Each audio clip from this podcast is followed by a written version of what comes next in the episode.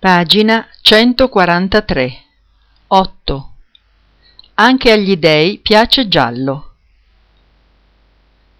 Quando finalmente giunse la data della partenza, constatammo sorpresi che i nostri compagni di viaggio non erano italiani, a eccezione delle guide e di un uomo, quello accompagnato dal suo cane guida, un dolcissimo labrador dal pelo dorato. C'erano francesi, spagnoli e persino delle ragazze islandesi, spinte fin lì dalla fama delle bellezze italiane e dall'idea di poter intraprendere quel viaggio anche se ipovedenti.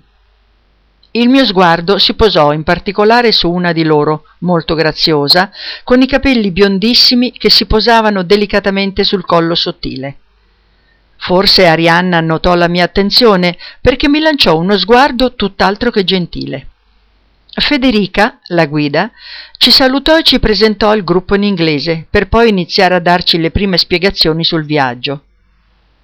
Il cammino degli dei si chiamava così in nome della località che avremmo attraversato, il Monte Adone, quello di Venere, il Monzuno o Monte di Giove e infine il Monte Luario. Nonostante il mio inglese avesse decisamente bisogno di una rispolverata, riuscii a capire quasi tutte le parole di Federica. Quest'ultimo monte, il Luario, prendeva il nome da Lua, la dea romana dell'espiazione. Ci spiegò anche, come io e Arianna già sapevamo grazie alla nostra ricerca in internet, che il cammino degli dei risaliva alla storia etrusca. Il console Caio Flaminio aveva poi deciso di ampliare e meglio delineare quel tracciato a scopi difensivi. In quel tempo, infatti, la strada prese il nome di Flaminia Militare e rappresentava una via più veloce rispetto alla Flaminia classica per le legioni che dovevano muoversi dal sud al nord dell'Appennino tosco-emiliano.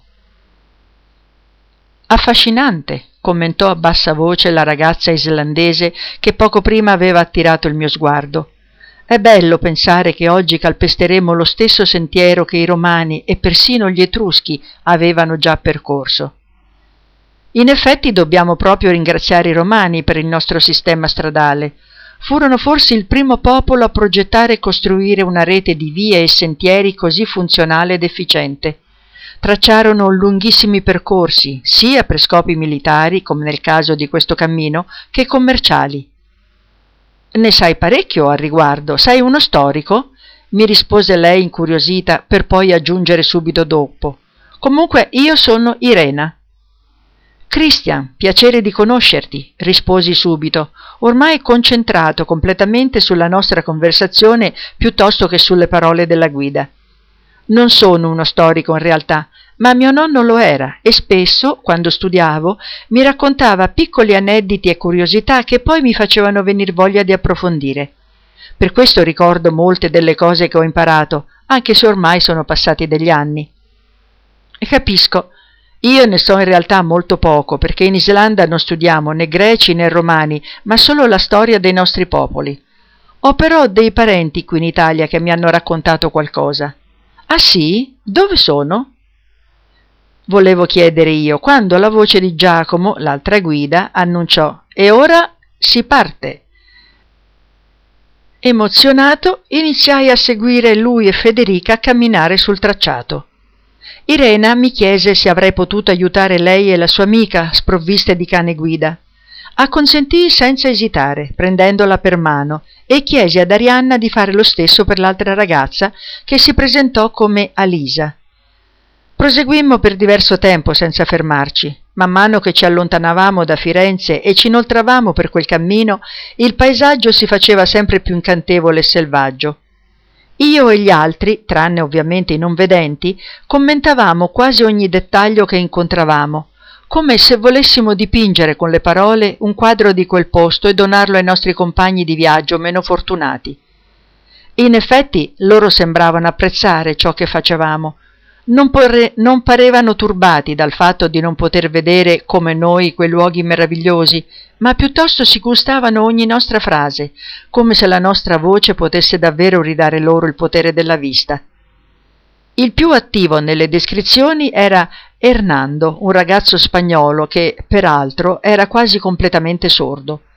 Il forte accento ispanico e il fatto che, a causa della sua disabilità, non parlasse molto bene rendevano difficilmente comprensibile ciò che diceva, ma tutto il gruppo sviluppò un forte senso di tenerezza e simpatia verso di lui, che, non potendo sentire, ma riuscendo a vedere, voleva offrire i suoi occhi per gli altri.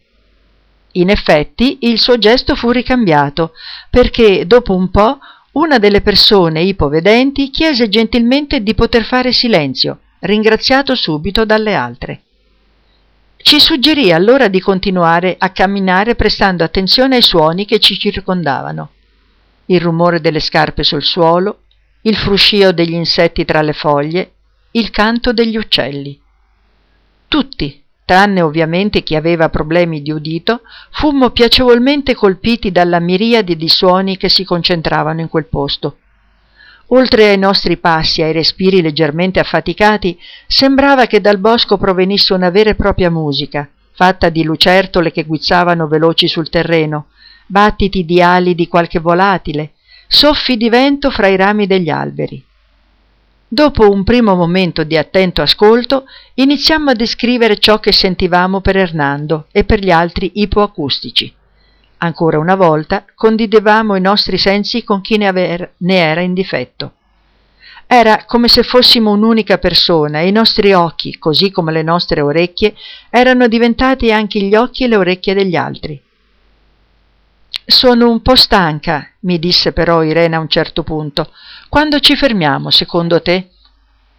Mm, non saprei, risposi io, e rivolta ad Arianna che camminava con Alisa a fianco di noi, chiesi quante tappe ha detto che facciamo? Otto, rispose lei seccamente. Ma dove avevi la testa quando Federica lo diceva? Non ribattei, colpito dall'asprezza della sua voce. Cosa aveva Arianna? Se l'era forse presa perché mi aveva visto parlare con Irena? Continuai a camminare in silenzio, stavolta non più attento ai suoni del bosco o al paesaggio circostante, ma piuttosto assorto nei miei pensieri.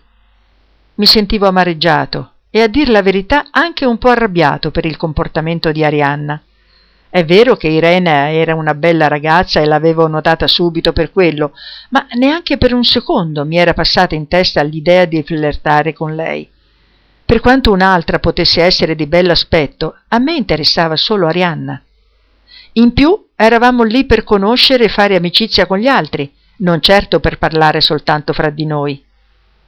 Ero ancora immusonito quando Federica e Giacomo ci fecero fermare per una breve sosta, condividendo con noi un po' di cioccolata che avevano nei loro zaini.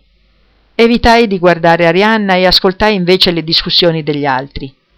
Chi come noi, non aveva nessun tipo di handicap, aveva trovato davvero piacevole e sorprendente quell'esperienza. Mi piacquero in particolare le parole di una donna, Victoria, che disse Mi aspettavo di trascorrere questo viaggio ad aiutare gli altri, e invece sono loro ad aiutare me. Non mi fermo quasi mai a contemplare il paesaggio, né tantomeno a far caso ai rumori attorno a me. Vado così di fretta che do per scontato il mondo in cui abito Invece è davvero bello e ricco di dettagli di cui normalmente non mi accorgo. Siamo solo all'inizio del nostro viaggio e mi sento già in dovere di ringraziarvi. Grazie a voi ora sono più consapevole e attenta. Quando ripartimmo, fu proprio Victoria a offrirsi di dare il cambio a me o ad Arianna nell'accompagnare Irena e Alisia. Ero ancora irritato e avevo voglia di rimanere da solo, così stavo per accettare quando Arianna mi precedette e ringraziò Victoria. La vedi scivolare silenziosa nelle file retrostanti e sentii una stretta allo stomaco. Nel corso del viaggio Irena continuò a parlarmi, ma io non ero molto in vena di chiacchierare e spesso mi limitavo ad annuire senza prestare molta attenzione a ciò che diceva. La rabbia aveva lasciato il posto alla tristezza mi dispiaceva di aver ferito Arianna e, anche se non trovavo fondata la gelosia, volevo solo tornare ad averla accanto, sentire la sua voce allegra, la sua risata. Odiavo l'idea di aver creato disagio. Mi chiedevo se questo avrebbe rovinato il rapporto che lentamente avevamo costruito e mi tormentava il pensiero che quel qualcosa fra di noi che stava solo nascendo si stesse già incrinando. A un certo punto immerso nelle mie paure, inciampai su un ramo per terra e per un attimo lasciai la mano di Irena, che sentii trattenere il fiato spaventata. La ripresi subito, tornato bruscamente alla realtà, e mi scusai dicendo che non me n'ero accorta. Non importa, disse lei gentilmente, ma ancora un po' scossa. Però cerca di fare attenzione, sai, non è facile affidarsi completamente a qualcun altro. Io non ci vedo e dipendo in gran parte da te. Per me è un rischio, anche perché non ti conosco. Ho scelto di riporre la mia fiducia in te perché mi sembravi un bravo ragazzo, però devi anche conquistarla e mantenerla. Vorrei che il mio cammino qui, con le mie difficoltà di vista, fosse un gesto di coraggio e non di incoscienza. Rimasi colpito dalle sue parole e ferito dalla mia stessa incuranza. Ero così preso dal mio litigio con Arianna che mi ero dimenticato che avevo una persona a fianco a me e che mi ero assunto un impegno nei suoi confronti. Le promisi che sarei stato più attento. La delusione e l'amarezza che provavo, però, erano troppo forti e alla fine decisi di confessarle la mia preoccupazione per il rapporto con Arianna, evitando però di dirne il motivo. Lei, con molta discrezione, non mi fece domande e si limitò a dirmi che capiva e che la svista di prima era perdonata. Vedrai che tutto si sistemerà, esclamò con voce ottimista. Al termine della giornata alloggiammo in un ostello predisposto proprio all'accoglienza dei camminatori. All'interno c'erano già alcuni gruppi di viaggiatori che stavano compiendo il tragitto nella direzione opposta alla nostra. Erano partiti da Bologna e sarebbero arrivati a Firenze. Volevo risolvere con Arianna, ma non sapevo ancora cosa dirle e come affrontare la cosa. Ci stavo pensando quando sentii la vibrazione del telefono. Era il nonno. Allora come va, figliolo? mi chiese dall'altro capo con la sua solita allegria. Ero contento di sentire una voce familiare. Gli raccontai un po' tutto quello che era successo finora. Roma, Giagarolo, la vacanza in Puglia e via dicendo fino ad oggi, al cammino degli dei. Il nonno era impressionato. Quante cose hai combinato, ragazzo mio? E dimmi, hai conosciuto qualcuno anche? Il velo di malizia nel suo tono mi fece trasalire, facendomi ripensare di nuovo ad Arianna. Esitai e non fece a tempo a rispondere che il nonno gracchiò vivace dall'altro capo. Lo sapevo che c'è qualcuno. Ma come fai a dirlo? risposi io ridendo per la prima volta quel pomeriggio. Beh, conosco il mio pollo, ribatté nonno Romeo in modo soddisfatto. E so che se non rispondi subito alle mie domande è perché mi nascondi qualcosa. Allora, chi è la fortunata? O fortunato? Sai, io sarei contento anche se ti piacessero i ragazzi. Ma dai, nonno, lo sai che mi interessano solo le donne, esclamai ridendo di nuovo, sapendo che l'avevo fatta apposta per farmi parlare. E va bene, ti accontento. Si chiama Arianna ed è una ragazza straordinaria, però il fatto è che, ecco, proprio oggi si è arrabbiata con me e io non so cosa fare. Sono stato un imbecille, l'ho fatta ingelosire senza volerlo e ora ho paura che non voglia più saperne di me. Si vede che sei alle prime armi, Christian. Prendere paura solo per un battibecco? Qualunque cosa tu abbia fatto, se non era intenzionale, so che saprai farti perdonare. È normale che ogni tanto le cose non vadano come previsto, sai? Anche a me è capitato. Se leggi il mio diario dovresti scoprirlo. Davvero? domandai stupito. Raramente il nonno mi aveva parlato dei suoi amori giovanili e io del resto non me l'ero mai chiesto. Non so perché, ma credevo magicamente che lui fosse sempre stato con nonna Angela, come se fossero nati e cresciuti assieme. Certo, certo, ma ora smettila di parlare con questo vecchio di tuo nonno, va da lei, mi intimò dall'altro capo in modo perentorio, per poi chiudere la conversazione senza quasi darmi il tempo di salutarlo. Aveva ragione non dovevo perdere altro tempo. Prima di affrettarmi da Arianna, però, decisi di leggere le sue disavventure di ragazzo. Sfogliai il diario alla ricerca del punto in cui ne parlava e iniziai così la lettura. Non che in questi giorni non mi sia successo nulla di significativo, ma preferisco fare una scampagnata leggera e un po' liberatoria per gli argini dei ricordi. Ero uno sbarbatello di sedici anni e la mia Vespa nuova fiammante aveva rapidamente accresciuto la mia popolarità a scuola e la speranza, piuttosto ingenua a dir la verità, di trovare una dolce metà con cui condividere quel sellino. Spesso uscivo con Giancarlo, un amico cui ero sinceramente affezionato. Se la vita fosse stata una gara, lui di sicuro si sarebbe guadagnato il primo posto.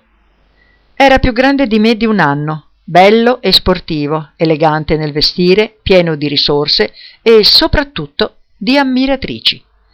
Una domenica pomeriggio, mentre scorrazzavamo a bordo delle nostre vespe per la piazza, ci imbattemmo in un intero pullman di ragazze che non ricordo più per quale motivo fosse capitato in quel posto. Per vincere l'imbarazzo della timidezza, ci esibimmo con impennate e altre esilaranti numeri per poi avvicinarci sempre di più, fino a intrattenerci con alcune di loro che sembravano non disdegnare la nostra compagnia. Venivano da Vicenza, precisamente da Olmo di Creazzo, località a me allora sconosciuta. Di tutte, una di loro mi aveva colpito in particolare e non staccai mai lo sguardo da lei. Quando mi parlava il mio cuore batteva a mille e non riuscivo che a balbettare frasi poco sensate. Ben presto qualcuno diede loro l'ordine di salire tutte sul pullman. Le salutammo e io le seguii con lo sguardo mentre percorrevano il corridoio del mezzo e facevano a gara per prendersi gli ultimi sedili in fondo. Si misero ginocchioni e vedemmo spuntare le loro teste a guardare indietro, ridendo e schiamazzando. Mentre l'autobus si muoveva, ci fecero segno di seguirle con vari cenni del capo. Io e Giancarlo non avevamo bisogno di parole per decidere il da farsi e ci bastò uno sguardo d'intesa per metterci all'inseguimento del pullman. Sfrecciavamo a pochi metri dal veicolo, tagliando una fastidiosa nuvola nera di fumo che usciva dal tubo di scarico e che annebbiava la nostra vista, già compromessa dall'aria gelida che entrava negli occhi e li pizzicava facendoli piangere. Le ragazze continuavano a parlarci sillabando e scandendo lentamente le parole, facendo con la bocca smorfie esagerate e buffe. Il mio sguardo era sempre puntato sulla stessa ragazza, ma non riuscivo a capire cosa mi stesse dicendo. Ero già un pezzo di ghiaccio a causa del freddo e quando riuscii a mettere in fila le parole mimate fu come una doccia ancor più gelata. Mi dai il numero del tuo amico? Fui preso da uno sconforto così grande che frenai bruscamente e accostai. Giancarlo continuò la sua corsa, pensando forse che l'avrei raggiunto, ma io tornai indietro, lentamente, con il motore che girava agli stessi giri del mio umore. Giravano invece in fretta i miei pensieri di adolescente. Se non ci fosse stato Giancarlo sarebbe stato tutto diverso. Avrei avuto il mio spazio, il mio momento. Dall'altra parte mi vergognavo anche di pensare così del mio inseparabile amico. In fondo non era sua intenzione rubarmi nulla e non era colpa sua se io ero più brutto. Il freddo era diventato ancor più tagliente e io mi fermai con il timore che Giancarlo tornasse indietro a riprendermi. Non avrei saputo cosa dire o cosa fare. Vista una chiesa aperta, nascosi la vespa dietro ad alcune macchine parcheggiate e vi entrai alla ricerca di un nascondiglio e di un po' di calore. Mi venne allora un pensiero, tornando con la mente a quello che dicevano i catechisti. Anche per i discepoli doveva essere stato difficile stare accanto a Gesù, che con il suo fascino, la sua capacità di miracoli e la forza della sua parola sicuramente attirava tutta l'attenzione e gli sguardi. Se quel giorno avevo dovuto sparire io con la mia vespa, Gesù aveva fatto il contrario, finendo sul crocefisso. Discorsi religiosi a parte, però, il giorno dopo mi resi conto che avevo sbagliato a tornare. Forse, se avessi continuato a seguire il pullman e avessi avuto un po' più di fiducia, avrei scoperto che le cose non andavano così male come pensavo. Magari la ragazza aveva chiesto il numero per una sua amica, o forse avrei conosciuto qualcun'altra che all'inizio non avevo notato. Chi può dirlo? Oggi so solo che se sono felicemente sposato con Angela è anche perché quando l'ho incontrata ho avuto più fiducia in noi e non me la sono data a gambe come quella volta da adolescente. Chiusi il diario sospirando. La lettura mi aveva convinto ancor di più dell'importanza di quello che aveva detto il nonno. rimuginare su tutti gli aspetti negativi della situazione non aveva senso. Piuttosto dovevo farmi coraggio e andare da Arianna, fiducioso del fatto che le cose si sarebbero sistemate. Fu proprio quello che feci e dopo aver girovagato invano nei corridoi dell'ostello, alla fine la trovai fuori, all'aperto, intenta a guardare il paesaggio. Mi sedetti accanto a lei che mi rivolse uno sguardo frettoloso, senza parlare. Avevo già perso tutta la mia baldanza. Nonostante la mia ritrovata voglia di calmare le acque, non sapevo più cosa dire né cosa fare. Una parte di me avrebbe voluto far capire ad Arianna quanto la sua gelosia fosse insensata, ma temevo che in quel modo l'avrei fatta soltanto arrabbiare di più. Alla fine decisi di prenderla per mano e le dissi semplicemente che mi dispiaceva. Non avevo intenzione di ferirti, mormorai sottovoce, L'esperienza nuova mi aveva riempito di entusiasmo e avevo voglia di chiacchierare, conoscere nuove persone e rendermi utile. Però questo non significa niente. Quella ragazza mi stava semplicemente simpatica, ma non avevo alcun interesse per lei. Per me ci sei solo tu, Arianna. Lei mi rivolse uno sguardo triste. Capisco, Christian, però il fatto è che mi hai completamente dimenticata oggi. Parlavi solo con lei e sembrava che non avessi occhi per nessun altro. Non ti sei mai fermato a chiedermi come stavo o se mi piaceva il paesaggio. Era come se improvvisamente fossi diventata invisibile. Hai ragione, Arianna, è vero, non ti ho parlato e ti chiedo scusa per questo. A volte con te mi sembra di non avere nemmeno bisogno delle parole. Mi sento come se fossimo un tutt'uno e oggi davo per scontato che anche tu ti stessi divertendo e godendo l'esperienza come stavo facendo io. Posso assicurarti però che non ero così coinvolto da Irena, ma piuttosto da quanto stava accadendo intorno a noi. Quando poi ho capito che ti eri arrabbiata, ho pensato solo a te e a come poter risolvere le cose. Sono stato stupido, lo so, però per me sei l'unica, dico sul serio. Arianna mi guardò di nuovo e stavolta mi baciò. Sentii il corpo pian piano rilassarsi e la tensione sciogliersi. Rimanemmo abbracciati a lungo, fino a quando qualcuno dall'interno non ci chiamò. Era Giacomo, la guida, che ci invitava a entrare in ostello per la cena. Domani ci sarà da faticare, esclamò. Avrete bisogno di rifornirvi di energia. Io e Arianna ci scambiammo un sorriso fugace prima di seguirlo dentro. I giorni seguenti andarono alla meraviglia.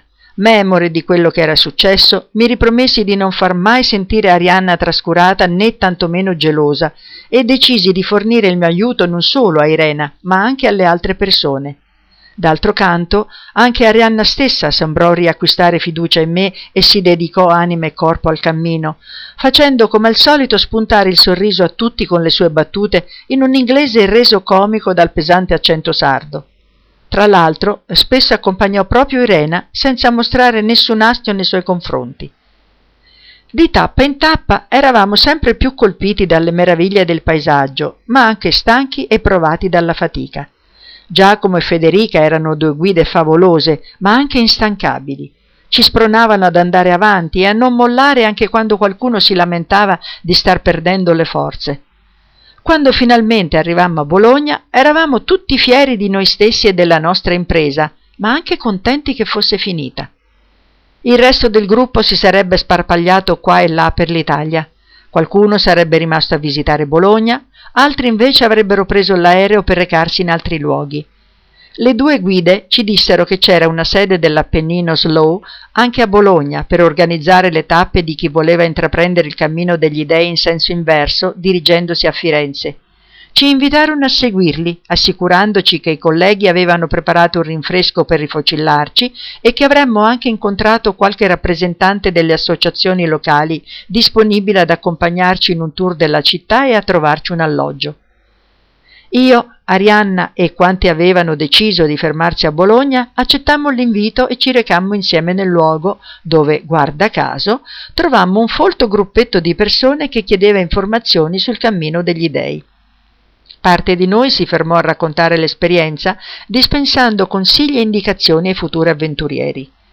Io e Arianna, invece, ci intrattenemmo a parlare con Paolo, una delle guide disposte ad organizzare tour e soggiorni sul posto ci disse che rappresentava l'associazione la Giro Bussola Onlus, impegnata nel turismo sostenibile. Gli itinerari da loro proposti erano anticonvenzionali e accessibili a tutti, anche ai disabili. L'uomo ci stava particolarmente simpatico e decidemmo di accettare.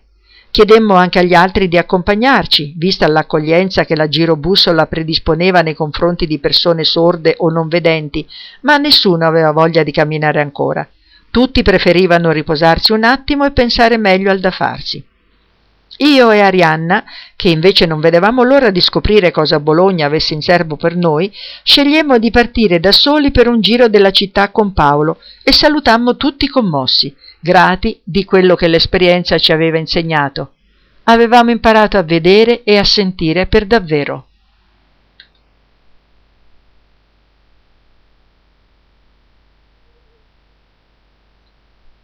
Pagina 155 9. La girobussola. Ci demmo appuntamento in via Rizzoli per l'ora dopo, giusto il tempo di assaggiare gli stuzzichini preparati al rinfresco. Quando partimmo, feci subito a Paolo una domanda che avevo in testa già da un po'. C'è ancora il Roxy Bar, quello della canzone di Vasco? Ho sentito che al suo posto è stata messa un'agenzia immobiliare. No, era solo una bufala, anche se è vero che in questi tempi spuntano agenzie come funghi.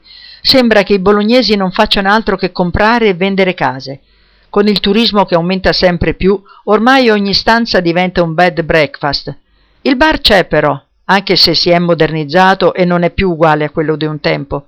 Ormai sono passati quasi 40 anni dalla vita spericolata di Vasco e col tempo tutto cambia. Ma davvero tutto cambia? Chiese impertinente Arianna, con l'aria di chi già sapeva che la risposta era negativa, ma si aspettava una dimostrazione. Paolo sembrò cogliere la sfida, perché si limitò a rispondere con un sorrisetto Venite con me. Svoltammo a destra e ci parve di fare un tuffo nel passato. Ci trovavamo nel mercato del quadrilatero, dove la nostra guida esclamò, rivolta ad Arianna, guarda i nomi di queste vie strette, piene di gente gonfie di odori. In effetti, quelle viuzze vantavano nomi evocativi di antichi commerci come drapperie, orefici, clavature, calzollerie ed erano ciò che restava dell'antico mercato di mezzo. Avevano infatti mantenuto il caratteristico aspetto medievale, acquistando fama in tutta Italia. C'erano persino le cosiddette buche dei fruttivendoli, cioè dei piccoli negozi ricavati nello spessore dei muri e gli sporti in via clavature. Paolo ce le additò mentre percorravamo assieme un anonimo vicoletto che probabilmente era il più stretto di tutta Bologna, con la pavimentazione originale medievale a mattoni posati di coltello. Alla fine della stradina ci trovammo immersi in un tantalico paradiso di tortellini a cascate, montagne di prosciutto e torri di parmigiano reggiano. Paolo ci intimò che per quel momento era meglio evitare gli storici locali alla moda per aperitivi chic come il Rosa Rose e il Calice in via Clavature, o i tipici baretti da mercato dove bere una bicicletta come il Bar Ferri in via delle Pescherie Vecchie o il piccolissimo bar in vicolo Ranocchi. Ho un'altra idea per il nostro mezzogiorno, affermò infatti con quel sorrisetto furbo ancora stampato sul volto. Io e Arianna ci guardammo incuriositi, chissà dove ci avrebbe portati. Poco dopo arrivammo proprio in vicolo Ranocchi, dove ci fermammo al Vero Grana, una bottega di formaggi dove Paolo lasciò che dessimo fondo a tutta la nostra golosità, consigliandoci di comprare qualsiasi cosa ci ispirasse.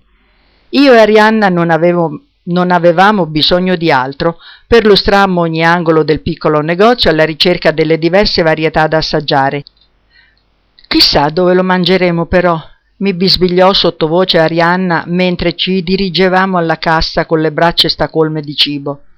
Non ne ho idea, mormorai di rimando. Paolo è davvero originale. Sembra conoscere Bologna come le sue tasche. Avrà sicuramente qualcosa di speciale in mente. In effetti fu così. Dopo pochi passi ci condusse all'interno di un locale chiamato L'Osteria del Sole promettendoci un sorso di un buon bianco ristoratore. Noi abbiamo fame, però, obiettò Arianna contrariata. Paolo rispose con un altro dei suoi enigmatici sorrisetti, per poi spiegare che in quel posto non veniva servito da mangiare, bisognava portarsi il cibo da fuori e consumarlo lì in compagnia del vino disponibile e dei tanti che affollavano l'osteria. Qui si beve e basta. Si porta lo scartos, il cartoccio con gli acquisti fatti nelle botteghe del mercato, salumi affettati, pane, formaggio e magari un frutto, esclamò con una risata. Qui a pranzo è pieno di gente, continuò poi, impiegati che si sono preparati da mangiare a casa, studenti, professionisti e qualche turista. Fortuna che siamo arrivati prestino. Questa è un'osteria rimasta tale e quale da cinquecento anni. È immutata anche la posizione delle finestre, delle porte e delle mura. Il cortile, i gradini e le scale che portano in cantina sono lì da secoli. Infatti, Varcata la porta a vetri, ci trovammo in un ambiente antico ma pieno di vita. Il bancone era sub- subito alla nostra destra, a sinistra c'era invece una saletta rialzata e davanti a noi si estendeva la sala principale con i suoi grandi tavoli in legno e le panche. Alle pareti erano appese foto di avventori e del vecchio oste Luciano e tanti quadri. Sulla destra si accedeva al cortile interno, dove si poteva fumare, ma non fare rumore e nemmeno lasciare la bici. Tra una chiacchiera, un morso ai cremosi formaggi appena acquistati e un bicchiere di buon vino, il tempo volò e ci accorgemmo che erano già le tre del pomeriggio.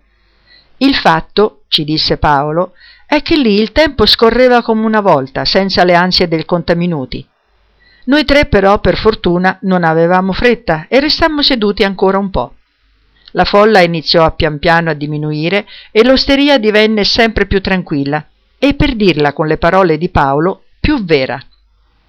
Era quello, infatti, secondo la nostra guida, il momento della giornata in cui era possibile incontrare personaggi che vantavano carriere decennali da abitué, quasi esclusivamente uomini, che venivano lì a giocare a carte e a parlare di tutto lo scibile, rigorosamente accompagnati da un bianchino, ci garantì che se avessimo avuto la possibilità di passare un po' di pomeriggi in quel posto, ci si sarebbero aperte le porte della Bologna di ieri e di oggi. Qui, disse infatti, fareste la conoscenza di ex ispettori di polizia, di guardie forestali, di professori universitari o addirittura direttori. Insomma, di qua ci passano un po' tutti e se hai voglia di una partitina a carte o di una chiacchierata, nessuno te le negherà. Ci unimmo così alla chiassosa compagnia di giocatori che gozzovigliava all'aperto e il pomeriggio passò leggero con qualche scambio polemico sul governo, una infiammata critica alla Juve che vinceva sempre e al Bologna che non vinceva mai, tanto che la Spal era addirittura avanti in classifica. Sul far della sera Paolo ci fece alzare dalle comode poltroncine dell'osteria e ci chiese di seguirlo fino a un'altra delle sue chicche, il Ponte della Bionda.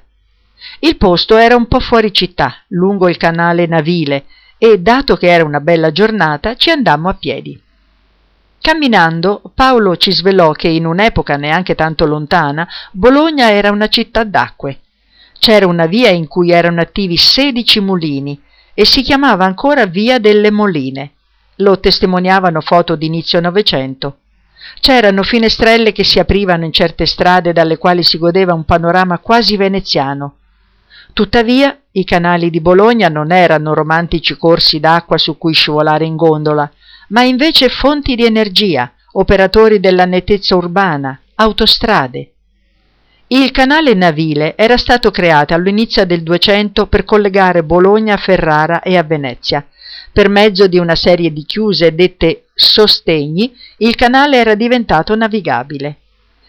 Prendemmo via della Beverara e svoltammo in via del Navile. Lì però abbandonammo la strada e seguimmo il sentiero che correva proprio lungo il canale. Mentre passavamo, la simpatica guida ci additò gli antichi sostegni, in qualcuno aveva messo le mani persino Leonardo, fornaci dismesse, una cartiera, un'ex centrale idroelettrica e dei ponti. Arrivammo così, tra una curiosità e l'altra, al ponte della Bionda. Si diceva che in quel posto una bellissima bionda, tanti anni fa, allietasse l'attesa ai marinai che aspettavano il loro turno per passare le chiuse. Il ponte nel corso dei secoli aveva subito le ingiurie del tempo, ma vent'anni prima un gagliardo gruppo di affezionati alla città l'aveva rimesso in sesto e liberato dai relitti dell'incoscienza discaricati lì attorno tutto lo spazio circostante. Avevano anche costruito una baracca che funzionava come sede dell'associazione, nella quale poi, tra giugno e luglio, organizzavano serate di musica, intrattenimento, crescentine, salumi, frigione e buon vino per chi aveva voglia di stare al fresco e divertirsi. Paolo ci spiegò che le crescentine erano schiacciate di pasta fritta e che il frigione era invece una salsa di pomodori e cipolla, tutte ricette molto bolognesi, come molto bolognesi erano gli spettacoli e chi li allestiva. Qui, aggiunse, batte il cuore di Bologna solidale, generoso, aperto. Le città non sono fatte solo da monumenti e pietra, ma soprattutto dall'anima di chi le abita. Ci venne incontro proprio in quel momento un signore allegro, che Paolo ci presentò come Fausto, animatore di quell'associazione, chiamato anche, da chi conosceva il dialetto, chansonnier. Fausto, che da quelle parti era conosciuto e amato da tutti, ci accolse senza esitazione tra gli ospiti della serata.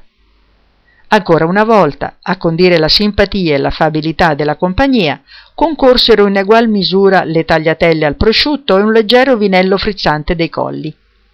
Dopo cena Fausto prese la chitarra, Paolo lo accompagnò col violino che, ci confidò, teneva sempre lì per ogni evenienza e noi convitati fummo allietati con le note e le parole delle sue canzoni. Ci salutammo tutti a tarda sera e anche io e Arianna fummo invitati a intonare il ritornello di una vecchia canzone in dialetto. Virgolette. La banda la va a calchera par tribaiu caldè, la fa una suneda e poi la torna in dre. Chiuse virgolette. Chiedo scusa per il dialetto. Allora, vi ho fatto scoprire un po' la nostra città? Ci chiese Paolo mentre tornavamo con uno degli ultimi autobus. Io e Arianna ci scambiammo uno sguardo d'intesa e rispondemmo all'unisono. Direi proprio di sì. Lo salutammo con gioia alle porte del bed and breakfast che aveva prenotato per noi, con la promessa che saremmo tornati un giorno. Ne ero certo. È impossibile andar via da Bologna senza essersene innamorati, rispose lui, rivolgendoci un ultimo sorrisetto soddisfatto. Ora che abbiamo visto anche Bologna, quale sarà la prossima meta? mi chiese Arianna più tardi, dopo una doccia ristoratrice. Mi sedetti sul letto sospirando, indeciso se farle o no la proposta che già da un po' avevo in mente. Non sapevo se sarebbe stata d'accordo. Ecco, stavo pensando, iniziai con fare esitante, che da qui non ci si mette molto in treno ad arrivare a Padova, la mia città. Vorrei farti conoscere mio nonno, così finalmente potresti vederlo di persona, anziché limitarti a leggere quello che scriveva una volta, sempre se ti va, ovviamente. Speravo che l'idea di presentarla al nonno non fosse azzardata e osservai di sottecchi la sua reazione mentre si pettinava i capelli. Ancora una volta Arianna riuscì a sorprendermi positivamente continuando a rafforzare l'irrefrenabile affetto che già provavo per lei. Vidi infatti il suo volto illuminarsi di gioia e di sorpresa. Certo che mi va, esclamò soddisfatta. È da quando hai letto il diario per la prima volta che sono curiosa di incontrare tuo nonno. E poi, continuò, non sono mai stata in Veneto. Appoggiò il pettine sul comodino e si sistemò accanto a me sul letto. Gli chiederò com'eri da bambino. Avrà sicuramente qualche foto da mostrarmi, insinuò scherzosamente. Per tutta risposta le tirai una cuscinata imbarazzato. Conoscendo te e lui, sono sicuro che non la smetterete più di prendermi in giro, ribattei fingendomi stizzito.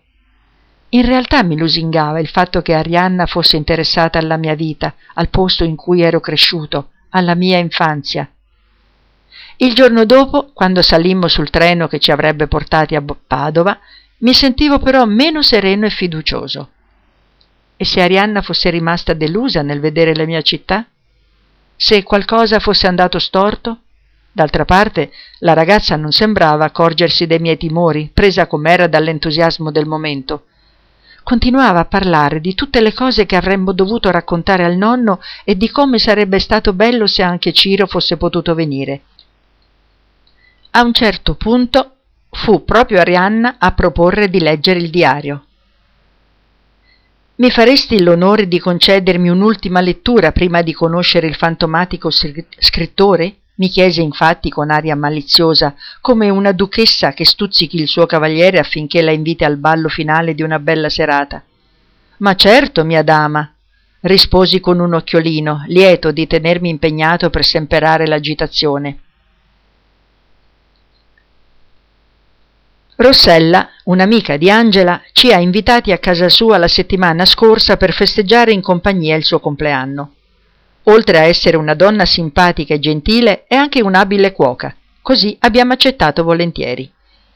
Quando siamo arrivati, sul tavolo della cucina faceva bella mostra un enorme vassoio con più strati di fiori di zucca fritti, che io adoro. Provenivano dall'orto di Luciano, il papà di Rossella, che orgoglioso mi ha illustrato la sua grande e soprattutto genuina produzione, non senza qualche nota di tristezza, a causa di alcune piante di pomodoro non del tutto sane e dei fiori di zucca stessi che, crescendo tutti contemporaneamente, erano così tanti che non sapeva che farsene. Anche se violava sicuramente il bon ton non aspettare tutti per mangiare, ho ceduto alla tentazione ho chiesto il permesso di assaggiarli e l'ho ottenuto facilmente, seppur ricevendo una gomitata da Angela. Erano molto buoni, ma la sorpresa più grande è stata quella di sapere che non li aveva preparati Rossella, ma Valentina, la figlia ventunenne che mai mi sarei aspettato fosse portata alla cucina. Finalmente sono arrivati gli ospiti attesi e si è cominciato a mangiare. Quel vassoio di fiori di zucca, dopo essermi passato spesso davanti e dopo essere stato più volte saccheggiato, è finito per fermarsi proprio di fronte a me e piano piano, un fiore per volta, parlando del più e del meno, l'ho ripulito per bene, facendo attenzione a non farmi scoprire da Angela, che, per mia fortuna, era tutta assorbita in una conversazione con le sue amiche. Quando infine ci siamo apprestati a tornare a casa, ho fatto i complimenti a Valentina, chiedendole il segreto di tanta bontà. La ragazza mi ha rivelato che, per renderli così dorati e croccanti, aggiungeva alla pastella del pangrattato, come del resto le aveva insegnato sua zia. A causa dell'accennata abbondante fioritura, qualche giorno fa mi ha chiamato Luciano chiedendomi se volevo un po' di fiori di zucca. Ho accettato senza esitare e mi sono offerto di andarli a prendere quel giorno stesso. Prima di arrivare a destinazione ho incontrato anche Valeriano, dirimpettaio di Rossella, che, saputo il motivo della mia visita, me ne ha regalati un po' anche lui, visto che ne aveva tanti. Così sono tornato a casa con la borsa piena. Quella sera Angela era andata a Pilates e poi si sarebbe fermata a cena con alcune delle amiche che frequentavano il corso con lei. Così avrei cenato da solo, il che non mi dispiaceva affatto, anzi, già pregustavo la buffata. Ho preparato la pastella a modo mio, aggiungendoci anche un po' di birra per dare al piatto più gusto. Cotti i primi fiori, li ho posati su un vassoio con delle salviette che assorbissero l'olio in eccesso. Mentre cucinavo, però, ho iniziato ad assaggiare quelli già pronti e ho continuato così per più di mezz'ora, tanto da averne divorato più della metà. Terminai anche la restante parte in un battibaleno guardando la tv. Già da subito confesso di aver sentito un senso di pesantezza allo stomaco e persino una leggera nausea. Nonostante mi sia bevuto una tisana digestiva e fossi andato a fare una passeggiata, la notte non sono riuscito a chiudere occhio per il malessere e ho continuato a rigirarmi sul letto disturbando anche Angela.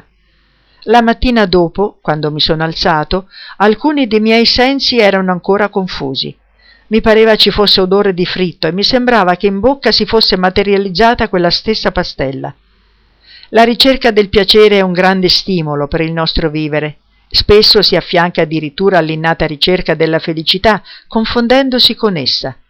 La nostra generazione si sta chiedendo come mai nel passato il piacere sia stato addirittura colpevolizzato e stiamo ora cercando in tutti i modi di sdoganarlo, di dargli quel posto che nella vita legittimamente gli spetta.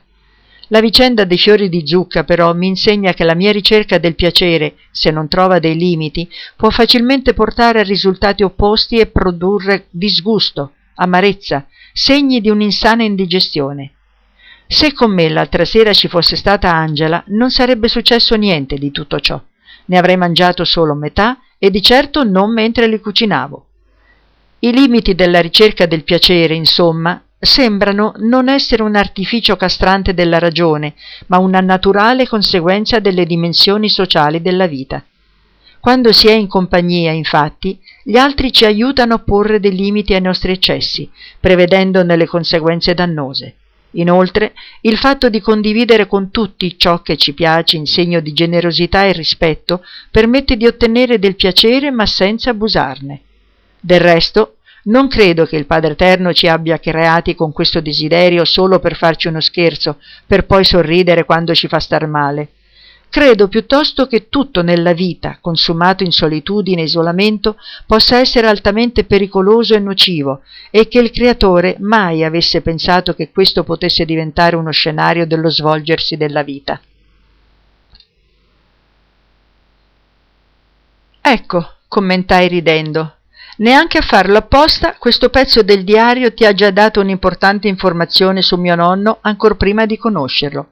È un gran golosone. Puoi dirlo forte, concordò Arianna divertita, anche se ancora una volta mi colpisce la sua propensione a tramutare ogni piccolo aspetto della vita quotidiana, persino una buffata, in una perla di saggezza. Già, il nonno è proprio così, le rispose annuendo. E ormai è proprio arrivato il momento per te di conoscerlo di persona. Siamo quasi arrivati.